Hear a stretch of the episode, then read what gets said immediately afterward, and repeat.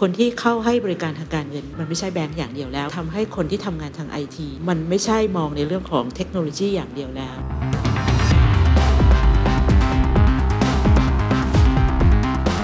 ต้องเข้าใจ business work as a partner เราต้องเป็นเชิงรุกมากกว่า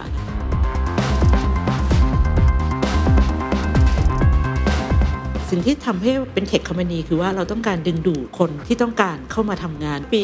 2020 เนี่ยไปที่จีนแล้วเมื่อไม่กี่เดือนมานี้เราเพิ่งลอน K Plus เวียดนาม เราไม่คิดว่านวัตกรรมที่เราวิวขึ้นมา มันจะเซิร์ฟได้เฉพาะในประเทศ เราคิดว่ามันสามารถขยายต่อยอดเป็น regional tech company This is the Standard Podcast. Eye opening for your ears. The secret sauce. สวัสดีครับ ผมเคนนักครินทร์และนี่คือ The Secret Sauce Podcast The Secret Sauce ตอนนี้ได้รับการสนับสนุนโดย KBTG What's your secret? ผมเชื่อว่าหลายท่านคงจะเคยได้ยินประโยคที่ว่าธนาคารกำลังจะถูก disrupt อยู่บ่อยครั้งอยู่แล้วนะครับ ปัจจุบันนี้เราก็เห็นแล้วนะครับว่าธนาคารเนี่ยกำลังปรับตัวเข้าสู่โลกยุคดิจิทัลปรับตัวเข้าสู่พฤติกรรมผู้บริโภคแบบใหม่ ๆ หรือแม้กระทั่งโลกของ sustainability วันนี้มีตัวอย่าง case study หนึ่งครับ ซึ่งไม่ได้มอง angle ในเชิง business อย่างเดียว แต่เราจะเปลี่ยนมุมมองครับ เป็น angle ของคนที่ทำงานด้านเทคโนโลยี หรือว่าด้าน information technology นั่นก็คือ IT นะครับว่า ในเมื่อธนาคารกำลังจะไปบุกไปฝั่งนั้น จะไปฝั่งนี้ภายในครับมีการเปลี่ยนแปลงเทคโนโลยีอย่างไรบ้างนะครับ บุคคลที่ผมจะพูดคุยครับ เป็น Executive Chairman จาก KBTG นะครับ พี่ต้อมวรนุชเดชะไกสยะนะครับ หัวข้อที่เราคุยกัน คุยภาพใหญ่ก่อนครับว่าตอนนี้ Banking เปลี่ยนไปยังไงบ้างทิศทางมีอะไร แน่นอนครับว่า core business ยังคล้ายๆเดิม แต่เขาต้องต่อยอดตัวธุรกิจใหม่ๆ มากมาย ไม่ว่าจะเป็นการบุกมาในต่างประเทศ จีนเวียดนาม ไม่ว่าจะเป็นเรื่องของการทำ banking as a service ทำ data monetization หารายได้จากเรื่องของข้อมูล sustainability innovation ใหม่ๆ หรือแม้กระทั่งเรื่องของ digital asset คำที่ผมพูดมาทั้งหมดครับ หน้าที่ของคนที่ทำตำแหน่งนี้ โดยเฉพาะเรื่องของ information technology จะต้องสร้างตัวเองอย่างไร จะต้องเปลี่ยนแปลงตัวเองอย่างไร อะไรคือความท้าทาย อะไรคือสิ่งที่ต้องทำครับ รวมทั้งอีกพาร์ทหนึ่งที่จะชวนคุยกันเพราะว่าต้องบอกว่าพี่ต้อมเนี่ยเป็นคนที่ทำงานมาหลากหลายที่นะครับแต่จริง ๆ แล้วเนี่ยพี่ต้อมคิดจะเกษียณตัวเองแล้วด้วยครับ แต่ยังมารับตำแหน่งในตรงนี้ น่าสนใจครับว่าประสบการณ์กว่าจะฝ่าฟัน เส้นทางที่จะขึ้นมา เป็นจุดสูงสุดครับ ของคนที่ทำงานด้านไอทีไม่ว่าคุณจะเรียกว่าตำแหน่งว่าอะไร CIO CTO หรือว่าตอนนี้ที่เป็น Executive Chairman ของ KBTG เนี่ยมันผ่านเส้นทางอะไรมาบ้าง อะไรคือคุณสมบัติสำคัญครับ ของคนที่จะทำด้าน IT ในปัจจุบันและอนาคต และความฝันของเขาที่อยากจะทำให้ KBTG นั้นกลายเป็นบริษัทเทคโนโลยีของอาเซียนในปี 2025 มันจะเป็นไปได้จริงหรือไม่ ลองไปฟังดูครับ ผมต้องบอกว่าทราบเส้นทางการทำงานของพี่ต้อมมาอยู่ในวงการนี้มานานมาก แล้วก็เป็นผู้เชี่ยวชาญด้านไอทีโดยเฉพาะเลยอยากจะให้เล่าให้ฟังนิดนึงก่อนว่าทำอะไรยังไงบ้างแล้วตอนที่มาจอยกับ KBTG เนี่ยภารกิจหลักคืออะไรครับ ได้เลยค่ะ พี่ต้อมครับ ทำงานมาเกือบ 40 ปีเนาะตั้งแต่จบจบปริญญาตรีมานะคะ แล้วก็ทำไอทีมาตลอดเลย แล้วก็อย่างที่บอกอยู่ในวงการธนาคาร มาทั้งธนาคารข้ามชาติอะไรต่างๆเยอะแยะเลย ก่อนที่จะมา KBTG เนี่ยเอ่อ นับย้อนหลังไปสัก3 generation แล้วกันพี่อยู่ที่ GE Capital ครับนะคะประเทศไทย แล้วก็ทำเรื่อง merger acquisition เยอะเลยนะคะก็เลยได้มีโอกาสมาทำที่ธนาคารกรุงศรีครับนะคะเป็น CIOO นะคะดู IT กับ Operation แล้วก็ทำมาจนอายุเกษียณต้องบอกเกษียณแล้วแล้วก็มีโอกาสไปทำที่ SCB ครับเป็น IT Operation เหมือนกันเป็น Chief นะคะแล้วก็ล่าสุดเนี่ยต้องบอกว่าเพิ่งเข้ามาจอย KBTG 3 เดือนเองอะไรอย่างเงี้ยนะคะ สิ่งหนึ่งก็คือว่าที่ SI ที่มาทำ KBTG ก็คือดูในภาพรวมของการจัดการของ KBTG เองนะคะไม่ว่าจะเป็นทิศทางในเรื่องของ IT investment เพื่อที่จะเซิร์ฟธนาคาร เรื่องของแพลตฟอร์ม เรื่องของเทคโนโลยี infrastructure แล้วก็รวมทั้งการขยายตัวไปในต่างประเทศด้วยครับค่ะครับคือผมต้องบอกว่าผมคุยกับอ่าผู้บริหารแล้วก็บุคคลใน KBDG เยอะมาก แล้วก็เห็นความเปลี่ยนแปลง เห็นแผนงาน เห็นกลยุทธ์ค่ะนะครับ แต่ผมคงต้องถามเพราะว่า ฝั่งของพี่ต้อมเนี่ยทำด้านเทคโนโลยีมาโดยตรงค่ะทำ CIO มาก่อนด้วยเนี่ยค่ะเลยอยากจะให้เล่าให้กับคุณผู้ชมคุณผู้ฟังทุกท่านได้รับทราบว่าปัจจุบันเนี่ยครับปัจจุบันเนี่ยอุตสาหกรรมธนาคารที่เกี่ยวข้องกับตัวเทคโนโลยีเนี่ยมันมีความเปลี่ยนแปลงอย่างไร แล้วเรามองในเรื่องของอนาคตภาพใหญ่ตรงเนี้ยเราต้องไปตรงนั้นเนี่ยมันไปไปที่ไหนไปยังไงด้วยครับค่ะเปลี่ยนเยอะมากคือจริงๆแล้วเวลาพูดถึงธนาคารเนี่ย ทุกคนที่ทำไอทีจะพูดภาษาเดียวกันคือ core banking ครับนะเวลาพูดถึง core banking เนี่ยก็จะมีเรื่องของเงินฝากเป็นหลักเลย ซึ่งเมื่อก่อนเนี่ยอะไรก็บอกว่าเฮ้ยระบบยิ่งใหญ่ยิ่งดี แต่ว่าเหตุการณ์ที่เกิดขึ้นเนี่ยมันเปลี่ยนอย่างที่บอก banking อะไรต่างๆ มัน no longer และ bank no longer แต่ว่า banking ยังอยู่ เพราะฉะนั้นเนี่ยถ้าพูดถึงภาพในแง่ของการทำธุรกรรมเงินฝากอะไรต่างๆ แต่สิ่งที่เปลี่ยนแปลงไปก็คือว่าพฤติกรรมของผู้บริโภคครับแล้วครัก็บเทคโนโลยีที่เข้ามา เพราะฉะนั้นเนี่ยถ้าจะเห็นว่าหลายปีหลังย้อนหลังไปเนี่ยนะคะเราเริ่มเปลี่ยนจากออฟไลน์มาเป็นออนไลน์ ในเรื่องของ branch มาเป็นเรื่องของ mobile banking นะคะแล้วก็ที่เปลี่ยนเยอะมากเลยก็คือว่าในช่วงของโควิดเราจะเห็นว่าของ volume transaction หรือพฤติกรรมของผู้บริโภคซึ่งไม่เคยใช้ออนไลน์เลยกลับเข้ามาอืมเพราะฉะนั้นทิศทางเนี่ยแพลตฟอร์มที่เคยวางไว้ว่า เมื่อก่อนจะต้องเป็นแบบนี้เป็นแบบ traditional เนี่ยมัน shift ขึ้นไปสู่ออนไลน์ ซึ่งต้องมีการ develop ใหม่อืมพอการ develop ใหม่เนี่ยมันก็จะมี generation ของการ develop แล้วก็มีเรื่องของ cloud เข้ามามีเรื่องของ API เข้ามา เพราะฉะนั้นเนี่ย skill ของคนตัวแพลตฟอร์มนะคะตัว infrastructure เปลี่ยนใหม่หมด มันก็เลยจะกลายเป็นที่เราเรียกว่า disruption ครับนะคะเพราะฉะนั้นเนี่ยต้องบอกว่าทิศทางของผู้บริหารทิศทางของนักพัฒนาต่างๆเนี่ย เปลี่ยนแปลงโดยสิ้นเชิงอืมแล้วก็คนที่เข้ามาจากตลาดที่เราพูดถึงฟินเทคหรือว่าคนที่เข้าให้บริการทางการเงิน มันไม่ใช่แบงก์อย่างเดียวแล้วมันมีครับหลายอย่าง เพราะฉะนั้นเนี่ยถึงต้องบอกว่าสิ่งแบบเนี้ยมันทำให้คนที่ทำงานทางไอทีเนี่ยมันไม่ใช่มองในเรื่องของเทคโนโลยีอย่างเดียวแล้ว ต้องมองรอบตัวเลยนะคะว่าสิ่งที่เกิดขึ้นมาใหม่พฤติกรรมผู้บริโภคเป็นยังไงอืมแล้วก็ต้องมีระบบงานที่ทันสมัยซึ่งสามารถที่จะเห็นภาพการเปลี่ยนแปลงของตลาด ได้อย่างชัดเจน เพราะฉะนั้นเนี่ยเราต้องเข้าใจ business เพื่อที่จะ work as a partner อืมของ business แทนที่ว่าจะเป็น IT แล้วก็นั่งรอว่าเอ้ยจะเอาอะไรบอกฉันอะไรไม่ใช่แล้วเราต้องเป็นเชิงรุกมากกว่านะคะครับก็ต้องเป็นไอทีเชิงรุก แล้วก็ไม่ได้แบบมองแค่ตัวเองอินไซใช่ต์เอาอย่างเดียวแต่ต้องเป็นเอาไซต์อินมากขึ้นใช่เพราะใช่ความเปลี่ยนแปลงใช่เกิดขึ้นอย่างใช่มากมายนะครับค่ะเฟสของ KBTG ตอนนี้ เพราะจริงๆ เราถือว่าเป็นบริษัทเทคโนโลยีที่เซิร์ฟ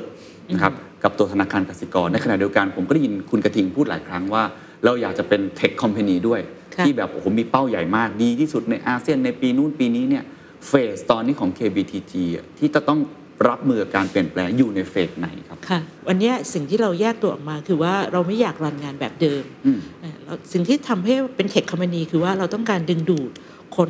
ที่ต้องการเข้ามาทำงานโดยที่ว่ามีเทคโนโลยีโฟกัสอืมนะคะแต่เทคโนโลยีโฟกัสเนี่ยมันจะไม่มี value เลย ถ้าเกิดมันไม่มีสามารถ contribute ไปบางอย่างนะครัคะบเพราะฉะนั้นขาหนึ่งเนี่ยเราก็จะดูแลในเรื่องของการพัฒนาในสิ่งที่เราตอบโจทย์ธนาคารแล้วก็ลูกค้า แต่อีกขาหนึ่งก็คือว่านวัตกรรมใหม่ที่เรากำลังจะบิวขึ้นมา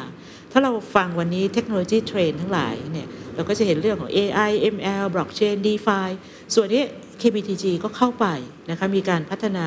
มีการ work กับ partner ของเรา แล้วก็อย่างที่พี่ตั้มบอกว่าวันนี้ทำไมเราเองเป็น regional tech อืม company เพราะว่า เราไม่คิดว่านวัตกรรมที่เราบิวขึ้นมาเนี่ยมันจะเซิร์ฟได้เฉพาะในประเทศ เราคิดว่ามันสามารถขยายต่อยอดขณะเดียวกันมันก็น่าจะมีศักยภาพหลังจากที่เราก้าวไป step ดูแลในประเทศ เราขยายออกไปต่างประเทศแล้ว อีกพักหนึ่งเราก็อาจจะมี aim ไปถึงระดับที่เป็น global ผมอยากเห็นว่าภายในเนี่ยตอนที่มีโจทย์ทางธุรกิจมาว่าเราต้องแยกออกมาเนี่ยก่อนหน้านี้ภาพมันเป็นยังไง แล้วตอนเนี้ยมันเปลี่ยนไปยังไงบ้างข้างในการค่ะที่เราไม่ได้ใช้ vendor หรือซัพพลายเออร์เหมือนเดิม แล้ว milestone ที่เรากำลังอยากจะมุ่งไปมันเป็นยังไงในเชิงเทคโนโลยีจริงๆมันคือ journey อ่าต้องบอกว่า journey จากสิ่งที่เราเคย outsource ทุกอย่างเนี่ยเราให้เขาทำนะคะ เพราะฉะนั้น80-90%เราให้เขาทำเรากลับเข้ามาทำเอง อันหนึงเริ่มต้นเลยก็คือว่า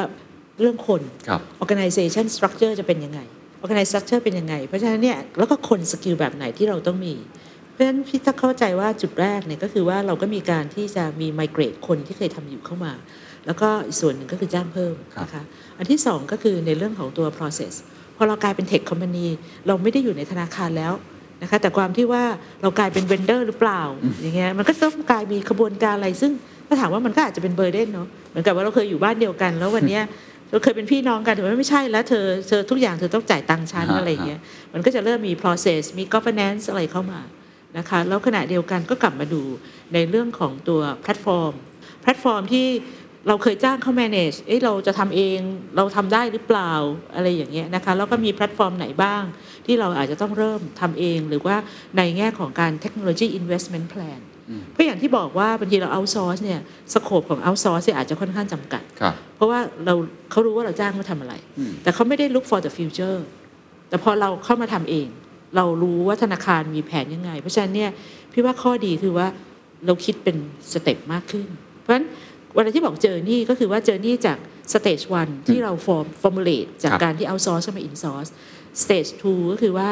เรามีหลายบริษัทเหลือเกิน ตอนแรกที่เรา transfer เข้ามานะคะมี K-Soft K เอ่อ K-Lab K Infra ต่างๆ อันนี้เราก็เฮ้ย one KBTG อ๋อมันรต้อวงมเป็นกันมัเลนยต้องมันต้องเป็นหนึ่งเป็นทีมอ่อเดียวกันต้องเป็นหนึ่งเพราะไม่งั้นเนี่ยมันเหมือนกับว่าเราเอาซอสเราจ้างเขาทำคนละชิ้นคนละชิ้นมันไม่ได้ละเพราะฉะนั้นเราต้องสร้างความ collaboration ระหว่างเราอืมนะคะว่าเอ๊ะมันต้องมีวัตถุประสงค์ชัดเจนด้วยกันนะ การทำงานทำกันแบบไหน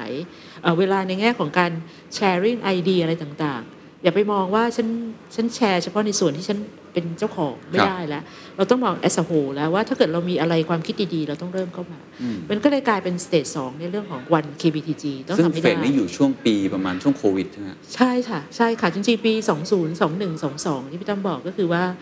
ก็คือพยายามที่จะ formulate ตัวนี้ขึ้นมาครับนะคะ วันเนี้ยวัน KBTG เราดูแล้วว่าตัว visionary ของเราอะมันน่าจะไปได้อีกนะ เพราะว่าคือแสดงว่าตอนนี้บกพอใจแล้วกับวันอ่ากิมติถามว่าพอใจไหมมันทุกอย่างมันไม่พอใจหรอกอะมันต้องมีการ develop เพียงครับแต่ว่าเราคิดว่าศักยภาพมันน่าจะมีการต่อยอดได้อืมเพราะว่าเราเริ่มเห็นผลิตภัณฑ์ที่เราทำ innovation ออกไปนะคะ แล้วก็ เอ้ย มันดีว่ะ มันมีการต่อยอดครับนะคะ แล้วก็ คนของเราเองก็เริ่มรู้สึกว่าเออนี่คือสิ่งที่ฉันอยากมันเป็นความท้าทายอืมแทนที่ว่าจะไปใช้ของคนอื่นเพราะฉะนั้นนี่เราก็จะเป็นอีก step หนึ่งนะในแง่ของการที่อาจจะมองในแง่ของ future ว่าไอ้สิ่งที่ฉันทำเนี่ยมันอาจจะเป็น income หรืออาจจะไปเป็น partner กับคนอื่นเพื่อจะทำให้มันมันดีขึ้นอืมอืมนะคะแล้วก็ออกเป็น market ได้ ครับครับนี่คือ phase ถัดไปที่กำลังเรากำลังจะมุ่งไปใช่ใช่ผมก็เลยต้องถามว่าเป้าหมายหลัก ของเฟสเนี้ยเราเห็นภาพแล้วเราวัดผลด้วยอะไร และกลยุทธ์ที่เราจะมุ่งไปในเฟสถัดไป เข้าใจว่าน่าจะประมาณ 3 ปีใช่ไหมครับถึงค่ะ2025สามปีสามปีเนี่ยพี่ตั้มว่าก็เดี๋ยวต้องดูกัน เพราะว่าต้องบอกว่าตอนนี้โลกมันก็เปลี่ยนเยอะนะใช่ไหมคะ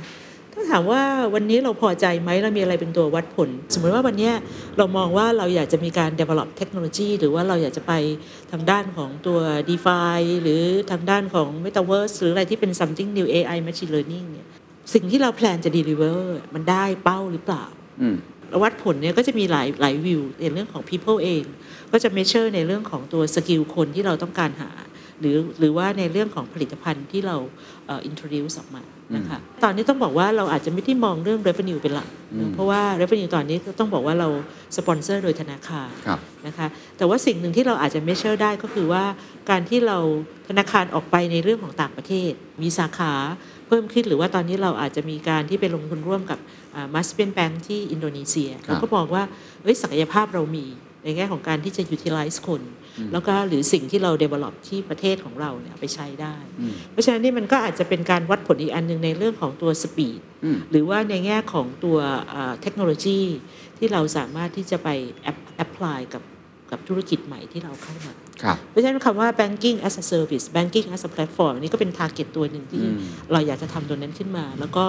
เวลาที่เรามี partnership อะไรใหม่ ๆ เข้ามาเนี่ยมันก็จะสามารถที่ขยายไปได้รวดเร็วค่ะอืมอืมเท่าที่ฟังคือมันจะไม่ได้อยู่กับที่อย่างเดียวแหละ เราจะเป็นแพลตฟอร์ม เราจะเป็น service เราจะ partner กับคน รวมทั้งการบุกไปในต่างประเทศด้วยใช่ผมพอค่ะเห็น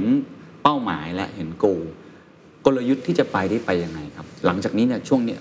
2022ถึง2025 เนี่ยมันมีกลยุทธ์มีแผนงานหรือยุทธศาสตร์ อะไรที่ทำให้ KBTG จะไปถึงตรงนั้นได้จริงๆ เพราะว่าเป้าใหญ่นะฮะ การเป็นใช่เทคโนโลยีอันดับใช่ใช่หนึ่งของ region เนี่ยฮะก็อาจจะ learn เนาะค่ะเพราะว่าปี 2020 เนี่ยไปที่จีนแล้วอืมต้องบอกจุดเริ่มไปที่เซินเจิ้นนะคะทาง KTech ที่เซินเจิ้นครับนะคะก็อันนั้นน่าจะเป็น lesson เลยเหมือนกัน ซึ่งตอนแรกที่ตอนพี่ต้อมเข้ามาพี่ต้อมก็เออแปลกใจเหมือนกันเนาะเพราะว่า ตอนแรกที่พี่ต้อมอยู่นอกแบงค์เนี่ยพี่ต้อมก็นั่งมองเลยโอ้โหจะไปสู้ยังไงอะพี่จำได้ที่เซินเจิ้นเนี่ยก็มียักษ์ใหญ่ของจีนครับใหญ่มากเลยด้วยอืมอืมแล้วเขาจะมาทำงานกับเราเหรอเรามีอะไรไปดึงดูดเขานะคะ ก็ปรากฏว่า 2 ปีที่ผ่านมาเนี่ยทาง KTech ที่จีนเนี่ยมี staff ได้ประมาณเกือบร้อยคนแล้วอืมแล้วมีคนไทยคนเดียวอืมที่เราส่งไปที่เป็น MD ครับแล้วเราก็จ้างเหมือนกับเป็น managing director ของทางจีนด้วยเข้ามา แล้วก็พี่ว่ามันก็คือการบอกต่อ เวลาที่เข้าไปใน local นะเรามีคน local เขาก็จะไปดึงคน local ที่มีความสามารถเข้ามาด้วยอืมนะเพราะฉะนั้นนั่นคือสิ่งหนึ่งก็คือใช้ตัว local talent เป็นคนที่ดึงครับทางด้านของ local resource มา อันที่สองเนี่ยเราต้อง build ให้เขาเห็นเหมือนกันว่าเอ๊ะศักยภาพหรือว่าแผนการของเราอะเราไม่ได้เติบโตเฉพาะที่จะทำในจีนนะเอ่อบางอย่างเนี่ยเราก็อยากให้เขาช่วยที่จะ develop เข้ามาในอืมไม่ว่าจะเป็นประเทศไทยเองหรือในต่างประเทศด้วยครับแล้วก็ต้องบอกว่าเมืองจีนเนี่ยดีอย่างก็คือว่ามันมี solution เยอะอืมแล้วก็มีคนเยอะ ในบางบางอย่างเนี่ยอย่าง skill คนเนี่ยอย่างบล็อกเชนต่างๆเนี่ยในจีนมีเต็มเลยครับของไทยอาจจะ limit อืมเพราะฉะนั้นพี่ต้อมว่าตัวนั้นนะมันเป็นมันเป็น learning ของ step หนึ่งของการที่เข้าไปต่างประเทศว่าจะสามารถที่จะดึงคนมายังไงบ้างนะคะแล้วก็ในแง่ของการที่ว่าเอ๊ะเราจะมีการเอ่อไปต่อยอดยังไงนะคะนอกเหนือจากการที่เราจะ support KBank ที่จีนแล้วเนี่ยนะคะหลักนะคะๆ KTech ที่ไปทำในจีนทำอะไรบ้างนะครับ KTech ตอนแรกอะเริ่มต้นก็คือ พัฒนาซอฟต์แวร์ หรือว่าช่วย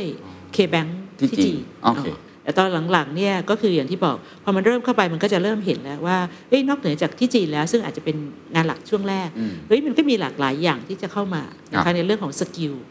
นะคะว่าเอ๊ะทางคนเมืองไทยขาดเอ๊ะที่จีนทำได้ไหมอะไรอย่างเงี้ยเวียด Product นาม and Service ของจีนเหมือนกับที่ไทยไหมครับ KBank ที่จีน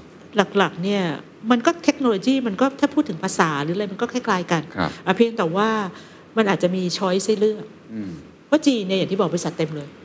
แล้วเราก็จะเห็นเหมือนกันอย่างวันเนี้ยเราโจทย์หนึ่งของเราก็บอกว่าเอ้ย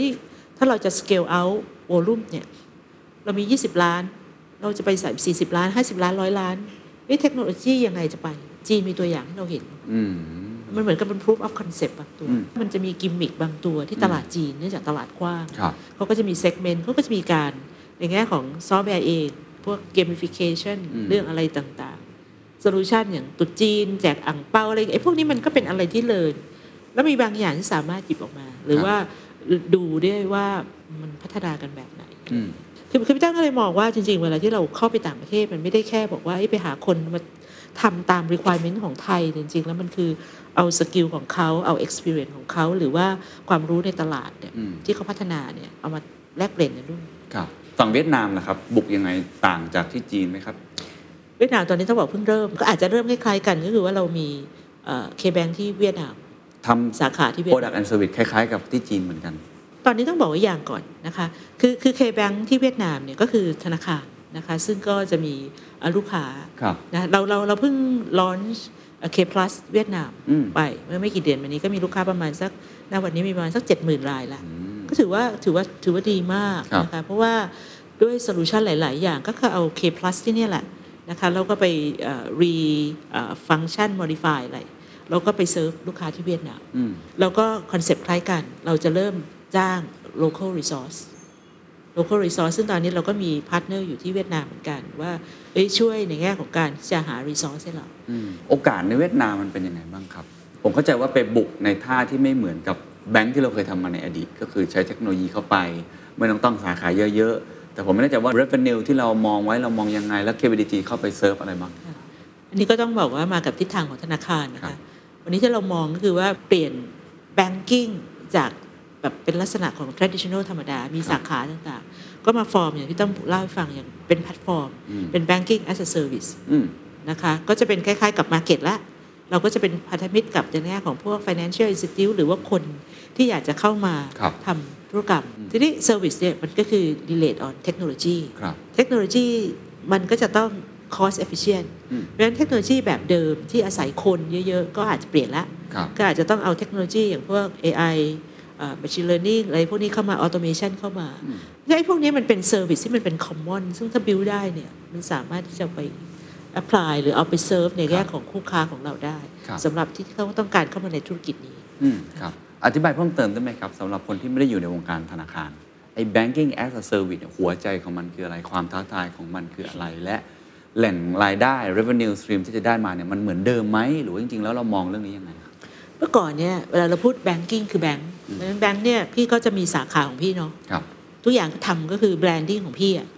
อืม branding ของพี่อะพี่ไม่ยุ่งกับใครอืมเพราะฉะนั้นพี่กำไรมาทำมาหากินนี่คือลูกค้าพี่นะโอเคหรือว่าถ้าเกิดเราจะมี service ข้ามธนาคารก็ก็ค่อนข้างมีประเด็นนะต้องจ่ายตังค์อ๋อ ทำเงินโอนข้ามธนาคารอะไรเงี้ยนะครับอะไรเงี้ยนะคะทีนี้พอ banking as service ไม่ใช่ละอืมเราไม่ได้มองว่าเราเป็นแบงค์ที่ทำเงินฝาก แล้วก็เอา gap จากส่วนต่างของดอกเบี้ยไปปล่อยสินเชื่อ แล้วก็ได้ fee แบบนั้นแล้วอืมเรามองว่าวันเนี้ย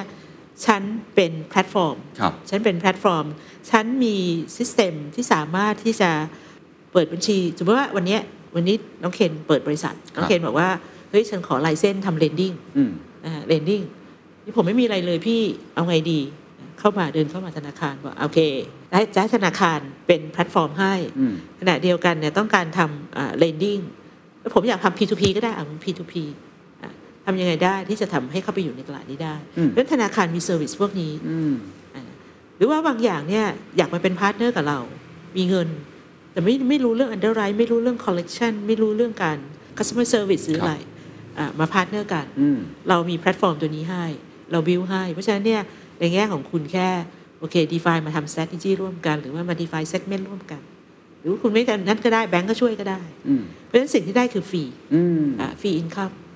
นะคะหรือบางอย่างก็อาจจะเป็นในเรื่องของ profit sharing ครับเพราะฉะนั้นไม่ใช่รวยคนเดียวล่ะอืมแล้วก็ใช้ศักยภาพ ไม่ใช่ศักยภาพที่ว่าทุกอย่างฉันต้องบิวด้วยตัวเอง เพราะฉะนั้นเนี่ยฉันก็จะมีเครือข่ายครับซึ่งอันเนี้ยมันมันกลายเป็นโมเดลแล้ว ซึ่งมันจะเป็น business model ใหม่ที่มาทดแทน business model เดิมไหมครับ ในอนาคตไม่ทดแทนไม่ทดแทนเสริมเสริมเสริมมากกว่า เพราะว่าต้องบอกว่าวันเนี้ยความแข็งแกร่งของธนาคาร จริงๆแล้วพี่ว่าหลักเดียวคือ trust อ่าอะธนาคารมีเงินฝากทุกวันนี้ที่ธนาคารโดน governance ครับ compliance เยอะมากก็คือว่าเราเอาเงินของประชาชนมาอืมเพราะฉะนั้นเนี่ยธนาคารก็ยังต้อง maintain ตัวนี้ต้อง maintain ต้อง build trust อยู่อืมอันนี้ก็ยังเป็น core อยู่นะคะ พอเราเห็นภาพแล้วว่านี่คือหนึ่งในทิศทางอืม ของการไปของแบงก์นอกจากค่ะตัวธุรกิจหลักที่ทำอยู่แล้ว ซึ่งยังก็ยังไปได้ต่อนะครับค่ะแต่มันคือ banking as a service เนี่ยเอ่อผมคิดว่าความยากในมุมของผมแล้วกันคือ resource ไม่ว่าจะเป็นคนหรือตัวเทคโนโลยีที่เราต้องเซิร์ฟค่ะpartner ใหม่ ๆ แบบเนี้ยครับ อยากให้เล่าให้ฟังว่า KBTG ทำยังไงครับอันนี้คือความยากค่ะเรื่องครับ resource ต้องบอกว่าการแข่งขันสูงมากตอนเนี้ยคนที่จริงๆแล้วอะก็จะมีคนที่จบมานะคะหรือว่าทำงานเข้ามาทำงาน ก็จะเป็น step ของการเรียนรู้เพราะว่าต้องบอกว่าสอนในมหาลัยมันก็อีกแบบหนึ่ง แต่เข้ามาทำจริงมันก็อีกแบบหนึ่ง เพราะฉะนั้นเนี่ยเราจะเสียคนค่อนข้างพอสมควรเหมือนกันอืมทำงานสักสามปีก็จะมีการกระโดดแล้ว ซึ่งไม่ใช่เฉพาะเรานะครับในในใน industry นี้ เพราะฉะนั้นวันเนี้ยที่ที่เราเน้นมากคือเรื่องคนนั่นคือเหตุผลที่พี่ตั้มเพิ่งอธิบายให้ฟังว่าทำไมเราถึงไปออกที่เวียดนามหรือจีน ซึ่งมันจะมี resource เยอะอืมนะคะเพราะฉะนั้นเนี่ยอันเนี้ยพี่ตั้มว่า มันต้องกลับมาอย่างที่บอกแพลตฟอร์มเราต้องทำและ banking as service ต้องหาให้ได้อันที่สองก็คือว่าในเรื่องของวันนี้ถ้าเราจะเติบโตทางนี้เราต้องมีคนเยอะ เพราะฉะนั้นเนี่ยตอนนี้พี่ถึงบอกว่า วันนี้ที่อยากจะมาคุยให้ฟังอย่างหนึ่งก็คืออยากจะอธิบายให้ฟังว่าเอ้ยนี่คือ KBTG นะ เราอยากได้ในเรื่องของเอ่อ talent resource มาก แล้วก็การเติบโตการพัฒนาคนของเราจะไปยังไงครับโอกาสที่จะไปในแง่ของตัว regional อืมนะคะเพราะฉะนั้นเนี่ยอันนี้ต้องบอกว่าวันนี้เรา invest มากในเรื่องของการที่จะหาคน แล้วก็ในส่วนของการที่จะมองทิศทางว่าถ้าเราไปแบบเนี้ยตอนนี้แพลตฟอร์มเราก็พยายามทำทั้งในเรื่องของตัว selection แล้วก็ดูทั้งในส่วนที่เราจะทำเองด้วย ก็ต้องบอกว่ามันเป็น stage ที่ต้องบอกว่ามันก็อาจจะเป็นเอ่อเริ่มต้นมาอืมในแง่ของการที่จะ build เอ่อไม่ว่าจะเป็นทั้งในเรื่องของแพลตฟอร์ม แล้วก็เรื่องคนด้วยครับอะอันนี้คือในเรื่องของ banking as a service อีกค่ะมุมหนึ่งที่ผมว่าก็จะเป็นรายได้ในอนาคตเช่นเดียวกันคือ data monetization อันนี้เล่าให้ฟังนิดหนึ่งได้ไหมครับ อันเนี้ยเป็นเป็นอะไรซึ่ง กึ่งกึ่งๆนะเกรๆเพราะว่าอย่างที่บอก Data เนี่ยตอนนี้มันก็มีกฎหมายเรื่อง PII ใช่ไหมครัคะบ PDPA แต่ว่าทุกคนเนี่ยมองเหมือนกันว่าเอ่อ data เนี่ยมันคือฟิวเจอร์เพราะว่าวันเนี้ยไม่รู้อะไรเลย เมื่อก่อนทำงานได้เนาะเมื่อก่อนทำงานได้ก็คือแบบมโนไปเนาะมโนไปว่าเออลูกค้ามาจะต้องทำอะไรบ้างแล้วแล้วก็ทุกอย่างเป็นแมสแมสหมดก็คือเพราะฉะนั้นการลงทุนมันเยอะครับเพราะ ว่ามองว่าลูกค้ากลุ่มนี้ร้อยเปอร์เซ็นต์ฉันทำทุกอย่างเหมือนกันไม่ใช่ไม่รู้ว่าเธอชอบอะไรอืมเอ่อแต่วันนี้พอมันมี Data มันเริ่มกลับมีเรื่องของเริ่มต้นจาก Data Analysis ธรรมดาพอตอนหลังเริ่มมี AI Machine Learning ครับก็สามารถเจาะตรง segment ได้อืมตอนนี้เริ่มมาคิดแล้ว เอ้ย Data มันมูลค่าของมันเองในแง่ของการที่จะพัฒนาต่อยอดครับเพราะฉะนั้นวันนี้เราเริ่มมองแล้วว่าเอ้ยถ้าเราสามารถที่จะ develop โมเดลหรืออะไรต่างๆ ยกตัวอย่างง่ายๆเลยวันเนี้ยถ้าเรามี Data base จาก behavior ของการ spending เรายิ่งมีข้อมูลมาก ซึ่งเมื่อก่อน Data เนี่ยแบงก์จะมีแค่ transaction แต่ตอนนี้ไม่ใช่ละเรามี Data จากโซเชียลจาก Contact เพราะฉะนั้นเนี่ยเราสามารถที่จะคาดเดาล่วงหน้าได้แหละเพราะฉะนั้นพวกเนี้ยมันจะกลายเป็นการ develop ตัว data model behavior model นะคะหรือว่าเราสามารถที่จะสามารถที่จะเอาข้อมูลแบบเนี้ยเออเอาไปทำให้เกิดรายได้กลับเข้ามาอืมรายได้กลับเข้ามาไม่ได้หมายถึงว่าเอ้ยเราเอา Data ไปขายอย่างเดียวนะครัคะบเพียงแต่ว่าเอาจากโมเดลตัวเนี้ย ไปพัฒนาแล้วก็สามารถที่จะ develop product อืมเพื่อทำให้เกิด revenue ขึ้นมาได้ ครับ ซึ่งเฟดนี้ KBDG ทำเป็นไงบ้างครับถึงไหนแล้วครับตอนนี้ต้องบอกว่าทุกที่เลยอืมนะคะ KBG ก็ตัวเนี้ยเรามี Data รูปชัดเจน โดยมีในธนาคารด้วยก็คือคนที่ดูทั้งเรื่องของการที่จะ manage data มี chief data officer อืมมี data governance ใน KBTG เองต้องบอกว่าตอนนี้เป็น infrastructure อืมทำ data warehouse ขณะเดียวกันเรามีคนที่ทำอย่าง KLab ทำในเรื่องของตัว data science อะไรต่างๆนะคะแล้วก็เราก็เราก็ยังนั่งมองกันเหมือนกันว่าด้วยลูกค้าเราฐานลูกค้าเราเยอะ แล้วก็ถ้าเกิดเรามีกับ partner ต่างๆเนี่ยการที่มาเอา Data มา แล้วก็สามารถที่จะเข้าใจลูกค้าได้ดีขึ้นเนี่ยในอนาคตพี่ว่ามันพัฒนาไปในรูปแบบเยอะครับเพราะฉะนั้นต้องบอกว่ามันมีโครงการอยู่เพียงแต่ว่าก็ต้องดูดีๆเหมือนกัน เพราะว่ามันมีมันมีทั้งเรื่อง compliance เรื่องอะไรต่างๆนะคะ เราก็ต้อง comply ด้วยครับที่สำคัญคือเรื่องของ security อ่าครับ สำคัญ security เราก็ต้องมั่นใจมาก ตอนนี้เราก็ invest เยอะในเรื่องของตัวพวกเอ่อ data leakage ในแง่ของ protection อะไรต่างๆอ๋อ data loss อะไรอย่างเงี้ยนะคะครับก็ยังอยู่ใน journey เนาะยังไม่ได้แบบเห็นผลที่ชัดเจนขนาดอนั้ยู่นเจอที่ตอนนี้ก็ต้องบอกว่าเซิร์ฟในส่วนของเราก่อนครับเพียงแต่ว่า potential กับ partner อะไรต่างๆ ก็ก็ทำอยู่แต่ว่าไอการที่จะเป็นเอ่อ monetization ก็คงเป็นอีก step หนึ่งครับค่ะครับ เห็นแล้ว banking as a service ตัว data monetization ทราบมาว่าอีกอันหนึ่งที่ผมก็เห็น กระโดดเข้าไปเยอะเหมือนกัน อย่างล่าสุดตัวบุพเพสันนิวาสก็เห็นมีออกโทเค็นใช่ไหมไปทำร่วมกัน destiny token อะไรอย่างเงี้ยนะโลกของดิจิทัลแอสเซทซึ่งโอ้โหบูมมากในปีที่ผ่านมา ปีนี้ก็อาจจะซึมๆไปนิดหน่อยนะ เพราะมีเหตุการณ์ black swan มีอะไรต่างๆ มากมายเลย speculate กันจนมันระเบิดขึ้นมาค่ะตรงนี้เรามองยังไงครับ KBTG ก็เราก็เข้าไปเนาะเราเข้าไปเราก็จะเห็นว่าเราก็เป็นเจ้าแรกที่ออกครับไอ้พวกโทเค็นเนี่ยแล้วก็ success นะคะ success เพราะขายหมดนะ แล้วก็ตอนนี้เราก็ลุ้นอยู่ว่าเขาจะได้ตังค์เท่าถ้าได้พันล้านจะได้พันล้านเราก็ลุ้น5%ใช่ไหมใช่พี่ก็เป็นคนหนึ่งพี่ก็ลุ้นทุกวันจะได้ไหมอะไรอย่างเงี้ยนะคะพี่ว่ามันเป็นจุดเริ่มแล้วต้องบอกว่ามันก็เป็นอะไรซึ่งพอเป็นครั้งแรกเนี่ยครับมันก็ต้องมีเรื่องคุยกันเยอะนะคะเรื่องของการที่จะทั้งเรื่องของการออกแบบในเรื่องของ compliance regulator ต่างๆพี่คิดว่าตลาดยังน่าจะไปได้แต่อย่างที่บอกว่า ก็ก่อนจะไปถึงสเต็ปนั้นก็คงต้องมาผ่านด่านคุยกันหลายเรื่องว่า อะไรบ้างที่ต้อง comply แต่ว่าเรื่องลายเส้นอะไรต่างๆ พี่คิดว่าตอนนี้พี่คิดว่าทุกแบงก์ก็น่าจะน่าจะต้องลงมาอืมเพียงแต่ว่าตอนนี้อย่างของ K-Bank เองก็ได้โอกาสที่ว่าเราก็ก็น่าจะเป็นคนเจ้าแรกๆที่เข้าไป พี่ว่ามันยังมีทิศทางที่ดีแล้วก็ เราเองก็จะไปทางนั้นด้วยนะคะไม่ได้เพียกังแต่วลกับตลาด crash ในตอนนี้ถามว่ากังวลไหมเนี่ยเราก็คงมี conservative บ้างนะคะอันนี้พี่อาจจะตอบไม่ได้ชัดเจน แต่ว่าวันนี้ถ้าดูจากแผนเนี่ยเราก็เข้าไปใน NFT ครับถ้าวันนั้นที่ใครมีโอกาสดู KBTG Vision อืมก็จะมีพูดเรื่องของ KX มีพอพูดในเรื่องของการทำในเรื่องของ NFT นะคะว่าเราจะทำเป็นคล้ายๆ กับเป็น market ซึ่งใครอยากจะเอา NFT ลงมาเดี๋ยวเราช่วย manage ดังนั้นพี่คิดว่าไอ้ตัวเนี้ยมันก็เหมือนกับว่ามันเป็น innovation ที่เราเริ่มต้นขึ้นมาก่อนนะคะอย่างที่บอกใครมาก่อนก็อาจจะได้เปรียบก่อนอะไรอย่างเงี้ยเพราะฉะนั้นเนี่ยนี่เป็นลักษณะของการ learning ด้วย แล้วก็อย่างที่บอกคงไม่ได้แบบตูมตามแบบ เพราะว่าก็ต้องดูทิศทางเหมือนกันเนาะอืมว่าตลาดเป็นยังไง ซึ่งเราก็คาดหวังว่ามันน่าจะดีขึ้นนะนะคะแต่ว่ายังมองว่าแนวโน้มยังไปได้ต่อ พี่ว่าต้องไปต่อคือครับคือคือเราก็ยังมองในภาพนั้นด้วยนะคะอพอคุยมาทั้งหมดเนี่ยผมคิดว่า นอกจากตัว KBDG ที่เราเห็นภาพว่าจะ move ไปทางไหนวิธีการ หรือว่าค่ะ gap เองเนี่ยขาดอะไรบ้างในตอนนี้อะไรคือความท้าทาย รวมทั้งเราเห็นในแง่ของตัว business model ใหม่ๆ ความเป็นไปได้ของธนาคารและ KBDG จะมาเซิร์ฟยังไงเนี่ยผมคิดว่าสิ่งสุดท้ายที่ผมอยากจะชวนคุยคือคน คนคือเนี่ยครับหน้าที่ตำแหน่งของก่อนหน้านี้คือ CIO เนาะชัดเจนมากเลยว่าต้องทำเรื่อง innovation ต้องททำเรื่องเทคโนโลยีเอ่อ ผมคิดว่าในอดีตเนี่ย CIO หรือคนที่เป็นไม่ว่าจะชื่อตำแหน่งอะไรที่ทำเกี่ยวต่อข้องกับเทคโนโลยี CTO เอยหรืออื่นๆเนี่ยนะครับเขาก็จะมีหน้าที่แบบหนึ่งถูกไหมฮะคือบทบาทหรือ role เขาแบบหนึ่งแต่ตอนนี้เท่าที่ผมฟังเมื่อกี้คือ role มันมันอาจจะต้องเปลี่ยนหรือเปล่าเอ่อ capability อาจจะต้องเพิ่มหรือเปล่า เพราะว่าเขาต้องทำเชิงรุกมากขึ้น ความคาดหวังของแผนก IT เทคโนโลยีมันไม่ใช่แบบเดิม มันเป็น core competitiveness ต้อง partner ได้ ต้องเข้าใจ business ด้วย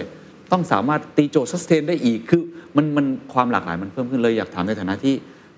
ต้องทำด้านนี้มาตลอดแล้วเห็นความเปลี่ยนแปลงของโรเนี่ยตอนนี้ตัวเองเปลี่ยนต้องเปลี่ยนตัวเองไหมครับ แล้วโรปัจจุบันบทบาทของคนที่ทำด้านเทคโนโลยีโดยตรงเปลี่ยนครับเปลี่ยนพี่ต้องบอกได้เลยว่าทิศทางการเติบโตเนี่ย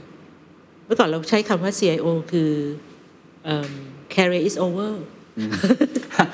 carry is over คือ Carry is คือ over คือถึง CIO แล้วตันละไปทำอะไรต่อไม่ได้ละเขาจะใช้ CIO carries over นะคะแล้วก็เพราะฉะนั้นเนี่ยเมื่อก่อนเนี่ยเขาจะเรียกถ้าเกิดดูจาก title เมื่อก่อนจะเรียก IT อืม IT คือ information technology คือเทคโนโลยีอย่างเดียวครับอ่าตอนหลังพอ develop ขึ้นมาอาเป็น CIO CIO เริ่มไม่ใช่ละเป็น chief information chief information ก็คือต้องเข้าใจว่า information เอาไปใช้อะไรเพื่อให้เกิดประโยชน์นะเพราะตอนหลังมาเต็มเลย CDO chief เอ่อ digital officer นะคะ innovation officer อะไรไม่รู้เต็มไปหมดเลย แต่ว่าจริง ๆ แล้วอะ all in all เนี่ยพี่ต้องว่ามันอยู่แล้วแต่โครงสร้างขององค์กร แต่ว่าถ้าวันเนี้ยวันเนี้ยถ้าวันเนี้ยถ้าเราจะเข้ามา manage ในเทคโนโลยี พี่ว่าเราต้องเข้าใจ business partner นะซึ่งอันนั้นสำคัญมาก โจทย์หลาย ๆ อย่างเหมือนในอดีตเลยคนชอบพูดบอกว่าที่คนที่เรียนไอทีพูดไม่รู้เรื่องอืมนะคะเพราะว่า เวลาพี่พูดกับลูกน้องพี่เหมือนกันพี่ก็สามารถสามารถชัดเจนเลยว่ากลุ่มของคนที่ทำงานเนี่ยของเราในไอทีเองเนี่ยจะมีกลุ่มหนึ่งที่เราเรียก specialist คือคุยคุยเทคโนโลยีอย่างเดียวเทคนิคอย่างเดียวอืมเวลาพูดเนี่ยแทบจะพี่ชอบแย่เขาบอกว่าเฮ้ยอยู่พูดเป็นภาษาบิดไบต์เนาะอะไรมึงพูดศูนย์กับหนึ่งอย่างเดียวอะไรเงี้ยเออไม่พูดละนะมันกลุ่มนี้ไปเลยก็คือกลุ่มหนึ่งแล้วก็จะมีกลุ่มซึ่งเข้าใจ business แต่อาจจะไม่ได้เอ่อเทคโนโลยีจ๋าครับก็จะรู้ว่า business ต้องการอะไร เพียงแต่ว่าก็จะมีข้อจำกัดเหมือนกัน ในแง่ของเอ้ฉันไม่แน่ใจ ฉันพูดไปทั้งเยอะ ฉันไม่แน่ใจว่าจะทางสเลตไปยังไง หรือว่า solution ที่ควรจะเป็น จะมีอีกกลุ่มหนึ่งซึ่งพี่มองว่ากลุ่มเนี้ยคือกลุ่มที่มี potential ในแง่ของการเติบโต ก็คือว่ากลุ่มที่สามารถที่จะรู้ทั้ง business และ IT แต่ไม่ได้หมายถึงว่าจ๋าทั้งคู่อืมแต่สามารถที่จะบอกได้ว่า เอ้ย solution ที่เกิดขึ้นเนี่ยมันอาจจะไม่ใช่อยู่อาจจะต้องมี way ของการคิดใหม่ พี่ว่าอันเนี้ยมันคือ partner จริง ๆ คือเวลาคนที่ชอบทำพิเศษมาพี่ตั้มเจอเยอะที่บอก ผมรู้แค่เนี้ยแหละต้องอยากได้แค่เนี้ยเรื่องไอทีผมไม่รู้เลยอืมแล้วไอทีก็บอกว่าก็พูดไม่รู้เรื่องแล้วฉันจะรู้ได้ยังไง ฉันก็ไม่รู้อะถ้าเกิดมีคนอย่างนี้สองคนมันไม่จบ มันจะต้องมีที่แบบว่าอ่าโอเค ที่อยากได้แบบนี้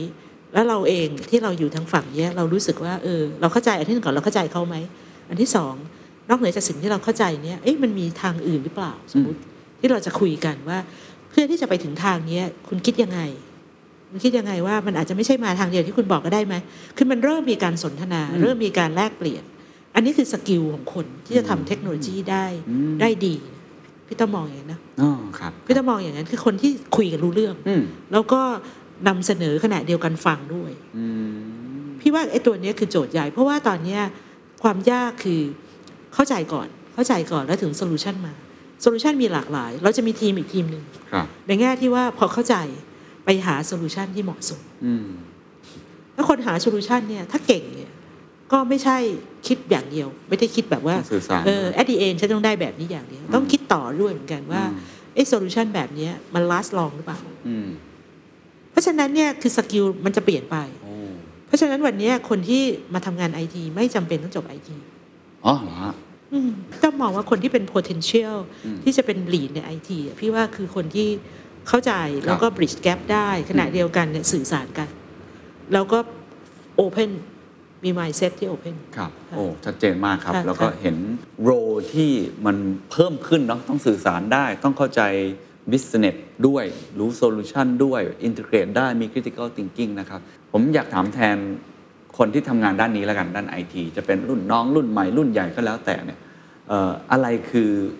เส้นทางที่เขาควรจะฝึกฝนตัวเอง เพื่อให้เป็นเหมือนพี่ต้อมอะพี่ต้อมประสบความสำเร็จ ผมจะใช้คำนั้นก็ได้คือบนท็อปของแต่ละบริษัทเนี่ยพี่ต้อมก็ทำมาหลายอย่างมากเลย แล้วผมเชื่อว่า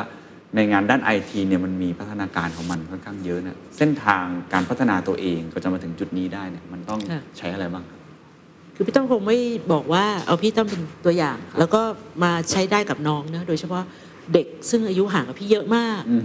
สมัยพี่อาจจะเป็นโอชินนะไม่รู้จักโอชินป่ะรู้จักแน่นอนครับนะโอชินนี่ก็ชีวิตทรมานมากโอชินครับคือของพี่ไม่ได้ทรมานเพียงแต่ว่า way ของการที่พี่ develop ตัวเองมาเนี่ยก็คือมันย้อนหลังไปนานมาก ตอนนั้นมันเหมือนกับว่าเราต้อง self develop เพราะว่าเราไม่ได้มี tools ไม่ได้มีอะไรเยอะ เวลาเราเขียนโปรแกรมเราก็ต้องคิด logicเราก็ต้องทำเพราะฉะนั้นเนี่ย way ตอนนั้นคือต้องบอกว่าเราต้องมีความรักในงานที่เราอยากทำ เราต้องมีความรู้สึกว่าเราอยากจะก้าวไปอีก step หนึ่งเพราะอะไรอืมวันนี้เราบอกว่าเราเป็นโปรแกรมเมอร์ตอนเราจบมา เราก็ไม่รู้จักว่าโปรแกรมเมอร์คืออะไรเราก็จบจุฬามาจบเขาเรียนคอมพิวเตอร์กันแล้วยุคนั้นคอมพิวเตอร์บูมมากพี่จบ Math Stat เนาะอืมจบ Math Stat ซึ่งชอบตัวเลขอะไรเยอะแยะมากเลย แต่พอจบมาเขาทำคอมพิวเตอร์กันเยอะเพราะว่ายุคนั้นคอมพิวเตอร์มันบูมเราก็ไปทำเราก็ไม่รู้หรอก แต่ว่าเราชอบท้าทาย เพราะฉะนั้นเนี่ย เราเขียนโปรแกรมเราต้องเขียนให้เร็ว เราต้องเขียนให้สั้นที่สุดเราก็เหมือนกับแข่งกับตัวเองแข่งกับเพื่อนๆเราด้วยที่เข้ามาด้วยกันอาจจะไม่ได้แข่งเพราะว่าอยากจะไปทับถมเขาแต่หมายถึงว่าเราเราอยากเก่งเพราะฉะนั้นอันนี้คือตัวหนึ่งที่เป็นแรงผลักดันเพราะฉะนั้นเราต้องมี passion อืมว่าวันเนี้ยถ้าเราคิดว่าเรายังเก่งไม่พอเราอยากเก่งตรงไหน เราชอบหรือเปล่าครับเราต้องมีใจรักด้วยอันหนึงคือคือสิ่งที่เราต้องบิวในตัวเรานะคะว่าวันนี้สเต็ปเนี้ยถ้าเรายังเก่งไม่พอเราทำยังไงอืมเพราะฉะนั้นต้องบอกว่าแต่ละคนอาจจะมีเวย์ไม่เหมือนกันนะครั คะบต้องมี passion อันที่สองอย่าท้อ คือบางทีเนี่ยพี่พี่จะพูดพูดตลอดเวลาว่า เราต้องคิดว่าเราทำได้อืมคือวันนี้ถ้าเรายอมแพ้ที่เราทำไม่ได้หรอกมันยาก เราจะไม่มีวันที่สองอืมตอนที่พี่ต้องบอกว่าตอนนั้นนะพี่เข้ามาที่ GE ตอนนั้นต้องบอกว่า ปีตอนนั้นต้มยำกุ้งแล้วตอนนั้นเนี่ยพี่ก็ manage แบบบริษัทก็จะมีลูกน้องเป็นคนไทยหมดครับพอวันนี้มาอยู่ GE ทีมก็เป็นต่างชาติ แล้ว work กับ ที่เป็น multi country เดิมกับออสเตรเลีย สิงคโปร์ อินเดียอะไรต่างๆ กับธุรกิจซึ่งเราไม่เคยทำเลย ระบบซึ่งเราไม่เคยทำเลยอืมแล้ววันนั้นเนี่ยยังคิดกลับไปว่าวันนั้นถ้าเรายอมแพ้อืมตั้งแต่แรกเนี่ยเราก็ไม่มีวันนี้ เพราะฉะนั้นเนี่ยก็ต้องมองว่าทุกอย่างคือความท้าทายและอย่ายอมแพ้ เพราะว่าพอวันที่ว่าเรายอมแพ้เนี่ยแล้วพอเรากลับไปดูว่าพอเราตั้งสติได้มันมีทางออกอืม เพราะฉะนั้นทุกครั้งเลยเวลาที่พี่รู้สึกว่ามันท้ออะเราจะรู้สึกว่าเฮ้ยพรุ่งนี้มันก็มีทางออกอืมพอพวกนี้มันมีทางออกเนี่ยทำให้เราเริ่มชินแล้ว พอเราได้สเต็ปหนึ่งเฮ้ยเฮ้ยมันก็ผ่านได้ว่ะมี step สอง step สามอันเนี้ยค่ะเพราะฉะนั้นเนี่ยเราจะต้องเรียนจากทั้งเรา fail แล้วก็จาก success พอเรามี passion เรา fail เราไม่ท้อแต่พอเราชนะมันเราต้องอีก step อีก step หนึ่งแล้วเราจะมั่นใจขึ้นเรื่อยๆ เมื่อก่อนพี่ไม่เคยขึ้นเวทีพูด เยอะแบบ ตอนหลังพูดใครพูดแต่เมืองไทยอะรู้สึกดีเอาไปพูดต่างประเทศรู้สึกดีอ่าตอนนี้โอเค เราเริ่มมี confidence แล้วว่าเราก็น่าจะทำได้ พี่ว่าความมั่นใจมี passion แล้วก็ next step ไปเรื่อยอืมๆคือสิ่งที่จำเป็น แล้วก็อย่าหยุดในแง่ของการเรียนรู้ การเรียนรู้ไม่ได้หมายถึงว่าทุกวันต้องนั่งแต่อ่านหนังสือทุกวัน เราเรียนรู้จากคนรอบข้างเราอย่าไปปิดตัวเอง เราเรียนรู้จากน้อง เราเรียนรู้จากคนที่เป็นเพียเรา หรือเรียนรู้จาก business partner เรียนรู้จาก vendor ทุกอย่างมันเป็นกำไร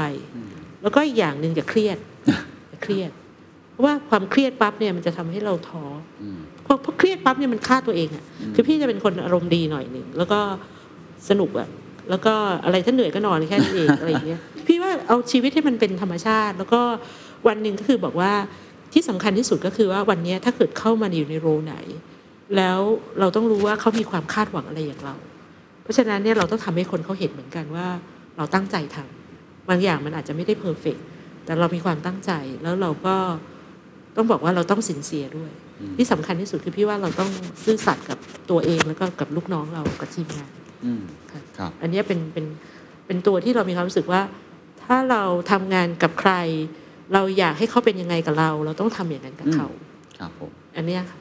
แต่พี่ก็เลยมีความรู้สึกว่าอันเนี้ยมันคือสิ่งที่ทำให้เรามีความสุขในการทำงานครับ สุดท้ายแล้วกันนะครับ นอกจากตัวคุณสมบัติของ พี่ต้อมเอง ผมคิดว่าโลกในปัจจุบันนี้มีความเปลี่ยนแปลงเยอะมาก แล้วก็เร็วมาก ซับซ้อนมาก คลุมเครือมาก เปลี่ยนไปเปลี่ยนมาตลอดเวลาทำให้คนทำงานบางทีก็งงเหมือนกันว่าจะเอาอยัางไงต่อนะครับผมเลยอยากทราบว่าจากที่ทำงานมาหลายบริษัทเห็นเรียกว่าขึ้นและลงเห็น culture ที่แตกต่าง เห็นวิธีคิดของผู้บริหารที่มันไม่เหมือนกันเนี่ยอะไรคือคือ key success ครับของบริษัทที่จะฝ่าฟันในอนาคต โอ้โหมันมีอีกหลายหลากมากมายเลย หรือว่าอะไรคือผู้นำก็ได้ในแง่ของผู้นำขององค์กรนั้นๆเนี่ยเขาจะต้องมีอะไรที่จะพาองค์กรเนี่ยฝ่าฟันวิกฤต ครั้งแล้วครั้งเล่า แล้วก็อาจจะเป็นผู้ชนะในสายงานของเขา ผู้นำในสายตาของพี่เนาะนี่จะเพราะคำถามชัด ๆ เลยว่าวันนี้ คือผู้นำจริงแล้วว่าคือบางครั้งพี่ก็คิดเหมือนกันว่าลีดเดอร์จะสำคัญสักขนาดไหนจริงๆพี่เคยถามตัวเองเหมือนกัน แต่พี่ก็เคยเห็นเหมือนกันว่า ผู้นำเก่งกับไม่เก่งนี่ต่างกันเยอะมาก ในแง่ของการที่จะนำพี่ว่าผู้นำต้องมีคอมมิการสื่อสารที่ที่ชัดเจน คือต้องบอกว่าสังคมบ้านเราบางทีเนี่ยเราก็มองผู้นำเป็นคนที่กำหนดทิศทาง เพราะฉะนั้นวันนี้ถ้าผู้นำแบบยังงงๆกับตัวเองเนี่ยเราไม่สื่อสารเนี่ยพี่เจอหลายที่แล้วว่าบางทีผู้นำก็คิดว่าเดี๋ยวเดี๋ยวเดี๋ยวดีก็ค่อยบอกก็ได้กันเออไม่อยากไม่อยากบอกก็อยากจะเก็บเป็นความลับอยู่อันนี้พี่ว่าไม่ใช่ดังนั้นพี่คิดว่าผู้นำที่ดี วิสัยทัศน์ต้องเผยแพร่ วิสัยทัศน์แล้วก็สื่อสาร ให้ทุกระดับเข้าใจครับเราอาจจะไม่ต้องลงไปพูดกับเด็กทุกคนแต่ว่าอย่างน้อยต้องแน่ใจว่าคนที่เป็นระดับ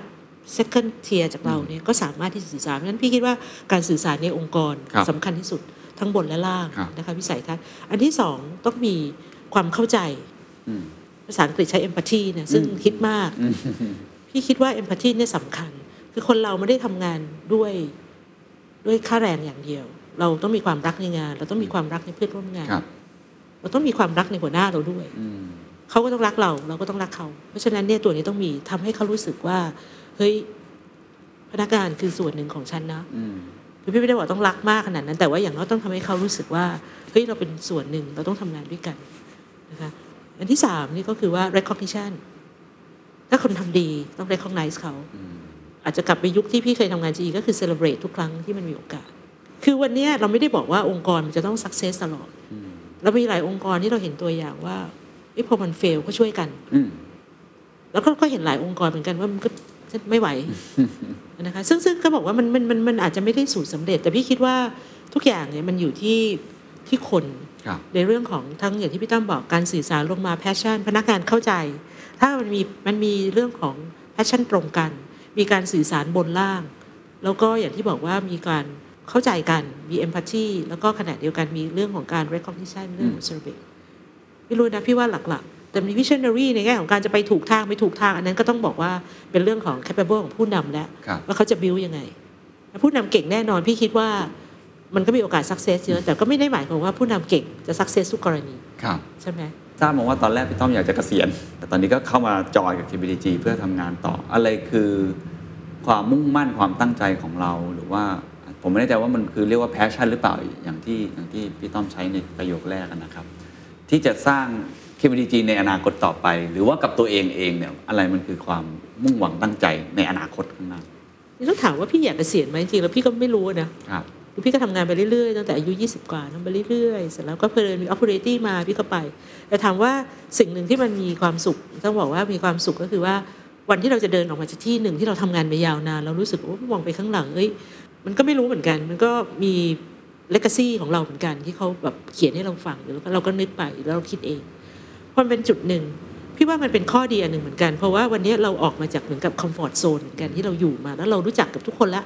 เรารู้จักเราจำได้หมดเลยเราทำอะไรไป เราเคยไอ้นี่อะไรหายอะไรตกที่ไหนเพราะวันนี้เราเดินออกมาจากสิ่งหนึ่งนะคะเราออกมาจากที่แบงค์นี้เราออกมาอีกแบงค์หนึ่ง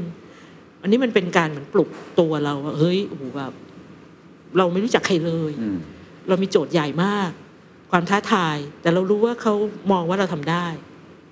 ทำให้เราก็รู้สึกมีพลังเหมือนกัน เออว่ะเขาว่ายังมีคนเห็นแวลูในตัวเราอืมเราก็จะมีพลังเหมือนกันในแง่ของการที่จะทำแล้วเราก็รู้สึกกับการที่ว่าเฮ้ยถ้าเกิดคนที่อยู่กับเราอะเขารู้สึกดีกับเรา มันก็เป็นพลังอย่างหนึ่งว่าเออเราอยากทำงานต่อ พี่ทำตั้งโจทย์ไว้เหมือนกันว่าร้อยเดย์แพลน มี 30 day plan ต้องต้องเรียนอะไร 30 day plan ที่เหลือ 60 วันทำอะไร อันนี้ยังไม่มีเวลาไม่ assess ว่าทำครบยังแต่ว่าสิ่งหนึ่งก็คือต้องถามตลอดเหมือนกันว่า feedback เป็นยังไงบ้าง ซึ่งอันนี้ต้องต้องตอบว่าพี่ก็ยังต้องใช้เวลาอยู่นะเพราะฉะนั้นอันถามว่าเลก a ซี่พี่คืออะไร คือว่าวันเนี้ยถ้าพี่ยังทำงานต่อไปก็คือเป้าหมายที่พี่อยากทำ พี่อยากจะเห็น KBTG เติบโตในส่วนของการที่จะ support business ได้ ในแง่ของการที่จะก้าวไป ในแง่ของ regional ในแง่ของการที่จะเป็น name ของ big tech company ได้ แล้วขณะเดียวกันการพัฒนาคนอืม successor ขึ้นมาอะไรอย่างเงี้ยคือสิ่งที่พี่อยากทำ And that's the secret sauce. ถ้าคุณชื่นชอบ The Secret Sauce episode นี้นะครับ ก็ฝากแชร์ให้กับเพื่อนๆ คุณต่อด้วยนะครับ และคุณยังสามารถติดตาม The Secret Sauce ได้ใน Spotify, SoundCloud, Apple Podcast, Podbean, YouTube และ Podcast Player ที่คุณใช้อยู่นะครับ และอย่าลืมติดตาม Facebook Fanpage The Secret Sauce เข้ามาติชมเข้ามาพูดคุยกับผมได้เลยนะครับ